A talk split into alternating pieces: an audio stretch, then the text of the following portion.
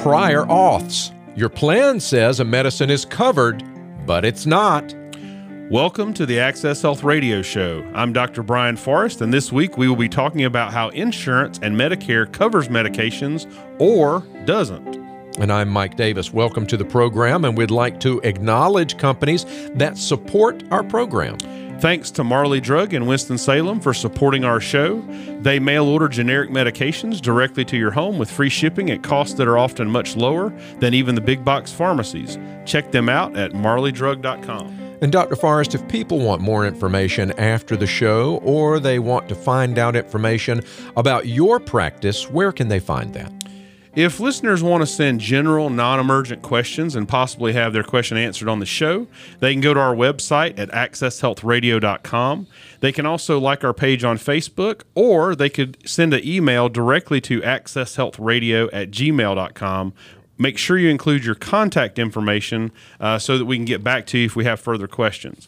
And if you'd like information about our medical practice in Apex, North Carolina, you can go to ACC Health. That's A C C H E A L T H dot com. And after the show, you can listen to an on demand podcast at WPTF.com. And we will provide links to that on our landing page at AccessHealthRadio.com.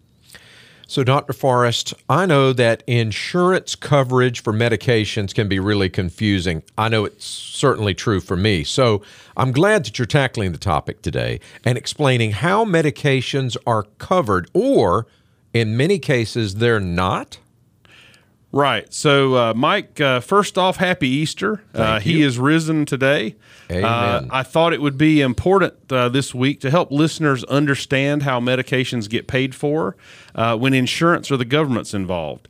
And, you know, many times people think that because they have insurance or they have Medicare or Medicaid, that whatever their doctor thinks they need will automatically be paid for by insurance. And that's just not the case anymore. Uh, one of the most frustrating aspects of taking care of patients these days is really trying to get the insurance companies to pay for things that it said it was going to pay for or cover in uh, you know patients' policies. So on today's show, we're going to discuss some of the common terms that are used and explain what that means for patients and how to get your medications or even equipment and procedures as affordably as possible. Now, Dr. Forrest, I know that one of those common terms is prior authorizations. Can you tell us exactly what does that mean? Well, I think it's one of the, the dirtiest words that there is in terms of uh, physicians. We hate to hear that there's a prior authorization or what we call a prior auth.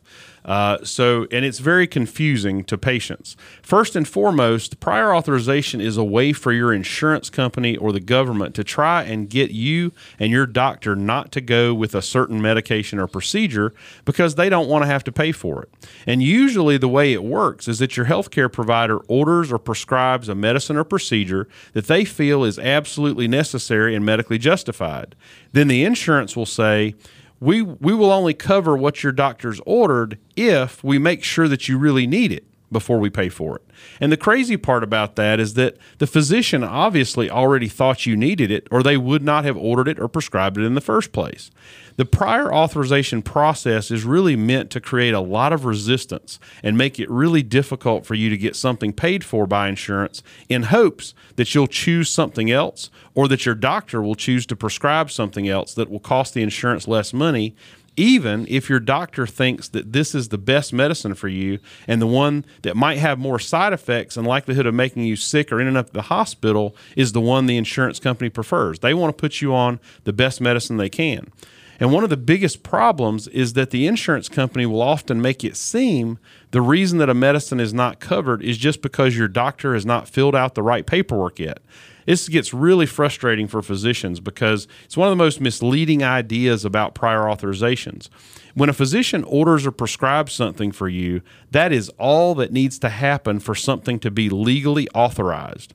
Depending on your insurance company, though, they have created artificial barriers to you getting that specifically in order for them not to have to pay for it. Why should an insurance company need to ask your doctor if you really needed something? Obviously, in their opinion, you did need it.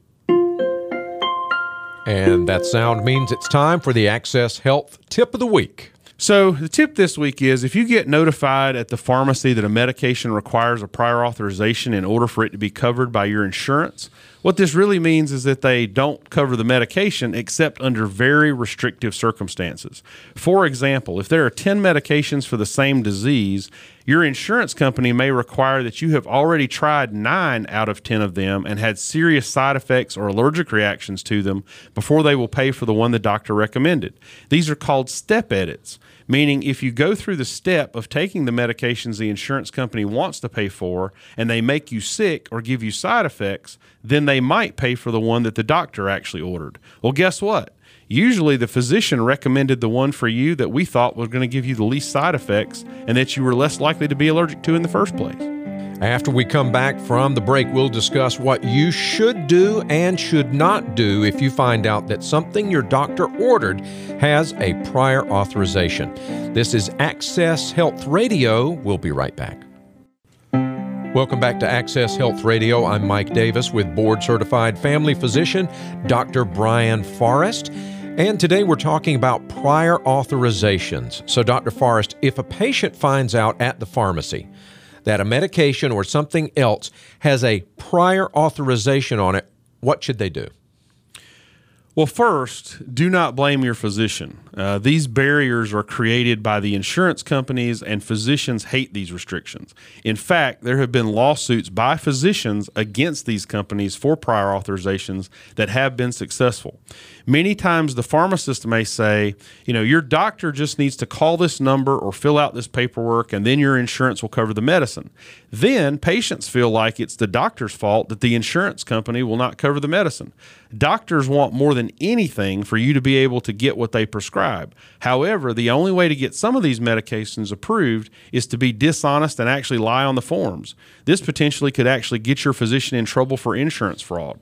For example, I know of situations where physicians have told insurance companies that a patient is allergic to every single medicine except the one they prescribed in order to get insurance to cover it. Of course, that wasn't the actual case they weren't really allergic to every other medication, but the physician really wanted the patient to, to get that medication covered. So if your healthcare provider tells you that your insurance will not cover a medicine due to a prior authorization, it may be that legally they will not really cover it at all. So my first rule is don't be mad at your physician for a prior authorization or even if a medication does not get approved. The blame lies squarely in this case on the insurance company that has created that barrier for you, and you should complain directly to the insurance company or to the employer that you work for that's choosing what insurance plan you have. The documentation for prior authorizations can take at least 30 minutes. Uh, there's been lots of occasions where myself and colleagues have spent 30 minutes or more on the phone just for one medication for a patient. And almost every patient has a medication that requires at least one of these. This means that it could literally take 30 minutes additionally for every medicine that they prescribe for every patient. That's more time than a lot of physicians have in a day just to even see their patients. And the insurance companies rely on this as a way to punish doctors for prescribing anything that they have to pay too much money for in hopes they will just stick to the insurance company's formulary. Now, you just said the word formulary there. I've heard that before. What exactly does formulary mean? A formulary is basically the short list of medications that insurance companies don't mind paying for because they literally cost pennies. In some cases, these are just really old drugs that have been around for over 50 years and are dirt cheap. And in other cases, they are drugs where the insurance company actually gets paid money by the drug company to be on their preferred formulary list. Either way, they have some big financial reasons to get you to take the medications that are on their formulary. In some cases, they even make money when you get certain prescriptions filled. The problem with formulary lists is that they have gotten narrower and narrower over the years, and in some cases, insurance companies only have about 5% or less of all medications covered. Yes, you heard that right. In other words, most insurance preferred drug lists don't even cover about 95% of the possible prescriptions your physician could give you. There are probably roughly 5,000 prescriptions that you could receive from your physician that are FDA approved. Compare that against what your insurance company's preferred drug list might be, which might only be 200 or less medications. Dr. Forrest, that is shocking to me. I did not realize that out of all the prescriptions my doctor could write, only so few would be covered. Yes, and one of the things that bothers me the most about that is that physicians are contracted that are contracted with insurance companies often get financial incentives only to prescribe what is on that insurance company's formulary. There are literally instances where your doctor's paycheck might get smaller if they prescribe something that your insurance company did not like. And that's one reason I personally will not sign those contracts with insurance companies. I feel like it creates a real conflict of interest. So the next time your doctor prescribes something for you that requires a prior authorization, or if it's not on formulary, genuinely thank your physician because they are creating more hassle, more work, and potentially less pay for themselves because they are trying to look out for your best interest as a patient. Now, we've talked a lot today about insurance companies not approving of medications, but you tell me that it's gone as far as even procedures and x rays as well? Yes, it used to be the case, you know, a few years back that if your doctor thought you needed an x ray or an MRI or some type of medical equipment, they could just order it. And if you had insurance, it was covered. And that's just not the case anymore. In fact, uh, many large insurance companies started requiring prior authorizations, even for radiology procedures like CT scans and MRIs about 10 years ago. So now, in the same way that your physician could get punished for ordering a medication they, that the insurance company doesn't like, they could also get the same treatment for ordering an MRI or CT scan that they think you really need. I've known colleagues to spend hours on the phone begging insurance companies to let someone have an MRI only to be denied. I've actually had this happen personally to me Though I told the insurance company that I was sure a patient had a brain tumor, they still would not pay for a CT scan. I ended up finding a way around it by calling a local hospital emergency room, telling them I was sending the patient for an emergent CT scan of the head, and guess what? Sure enough, they found the brain tumor and it actually ended up costing the insurance company a whole lot more money than if they had just approved the scan in the first place.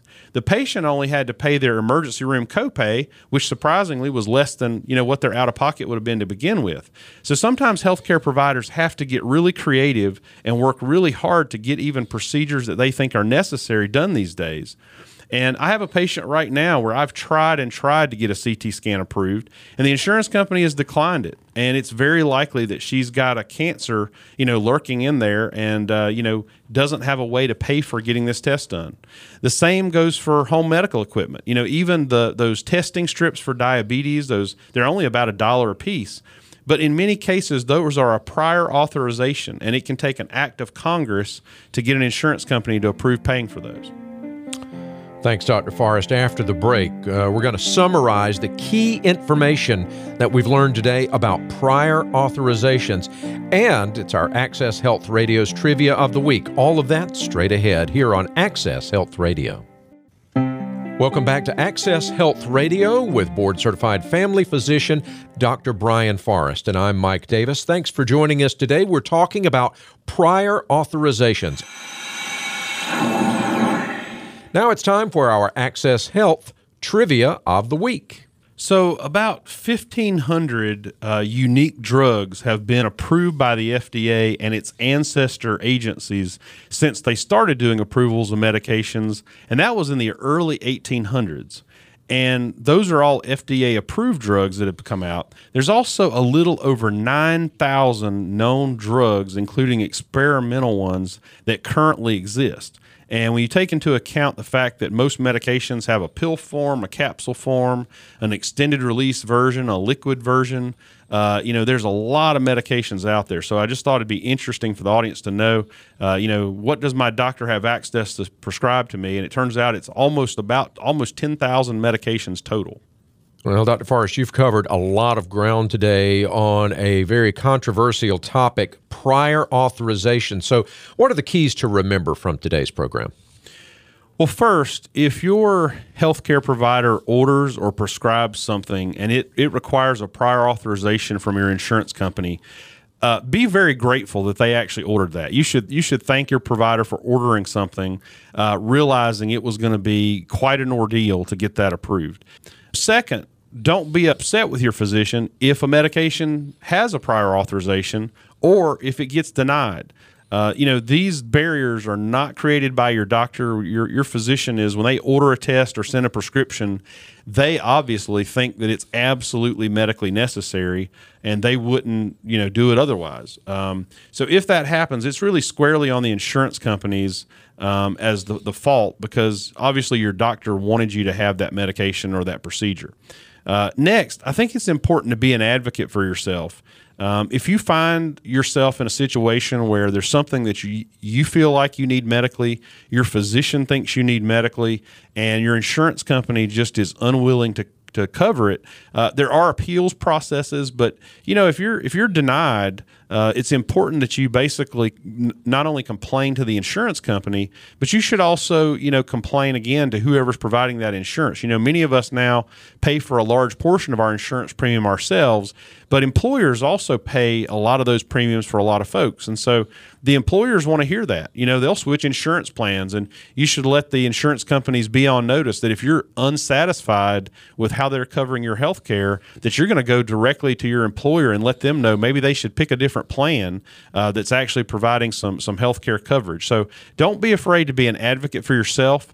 Uh, don't be afraid to uh, to be you know vocal about that. Just remember that uh, you should direct that at the insurance company because they're the ones that created this newfangled thing called prior authorizations uh, and formularies in the first place. Physicians would would get rid of those altogether if they could. Um, and then lastly, you know, if you really need to try to find a way around insurance to get a medicine, uh, you should do that. I've seen patients delay treatment in getting medications they really needed because they were waiting for an insurance company to approve it. The truth is, a lot of times when you know you need a medication, you need it now. And so you should never wait on getting treatment for your insurance company. And there have been instances where I've seen patients have delayed care because of waiting on prior authorizations that has really seriously affected their health. Um, so if you can't get something approved, if insurance doesn't pay for it, remember that pres- that prescription is still valid. You may have to pay for it out of pocket. You might have to pay for something cash, including a procedure or medication. But you know, often as we've talked about on the show in the past, uh, many times if you're willing to bypass insurance and pay cash anyway, you may actually get a significant discount. Uh, in fact, in many cases, you may get a discount that's so significant that your out of pocket cost ends up being similar or less than what it would have been had your insurance actually uh, covered, you know, either the medication or the procedure to begin with. Um, and then remember, there are some other options too, especially for the medications. And the truth is, you can use something like Marley Drug and get it that way, and they'll ship it to your house and just bypass your insurance. And everything is flat priced on, on the list with them. So, you know, you're looking at roughly under $6 a month for most of those medications. Uh, and that's delivered to your door. The other thing is, you know, what's better than non expensive? What's better is free. And so uh, we've mentioned this on the show as well before uh, ask your physician or your healthcare provider about helping you apply for patient assistance programs. Uh, it really only takes about five minutes. And what we see is that about 90% of patients that apply for these will actually get the medications directly from the manufacturer completely for free. Thanks, Dr. Forrest. And that's all the time that we have prior authorization for today. this concludes our show, and hopefully, you'll be able to use this information. Our scripture of the week is meant to be for this Easter Sunday broadcast and comes from Luke 24 1 through 12. On the first day of the week, very early in the morning, the women took the spices they had prepared and went to the tomb. They found the stone rolled away from the tomb, but when they entered, they did not find the body of the Lord Jesus. While they were wondering about this, suddenly two men in clothes that gleamed like lightning stood beside them. In their fright, the women bowed down their, with their faces to the ground. But the men said to them, Why do you look for the living among the dead? He is not here, he has risen. Remember how he told you while he was still with you in Galilee. The Son of Man must be delivered over to the hands of sinners, be crucified, and on the third day be raised again. Happy Easter to you this Sunday. Thanks for listening to the Access Health Radio Show, and we look forward to joining you again next Sunday at 4 p.m. Until then, God bless your health. And join us next week as Dr. Forrest will be discussing counterfeit medications. Is there any active ingredient in that pill you're taking, or does it just look like the real thing? We'll see you then.